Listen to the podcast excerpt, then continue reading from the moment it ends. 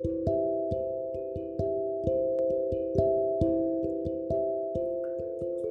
はようございます。お元気でしょうか？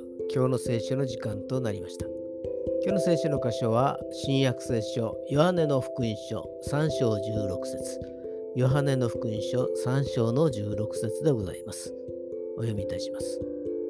神は実にその一人子をお与えになったほどによう愛された。それは御子を信じる者が一人として滅びることなく永遠の命を持つためである。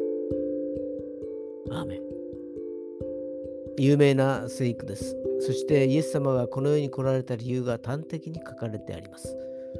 罪人である私たちの罪をあがない天国への道を開き永遠の命を与えてくださり神の前に出られるようにしてくださったのです。そのためにイエス様は私たちの身代わりとなって十字架にかかってくださったのです。私たちが何かをしたわけではなくただただ神様の恵みなのです。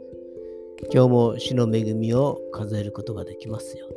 それでは今日という一日が皆さんにとって良き一日でありますように。よしでした。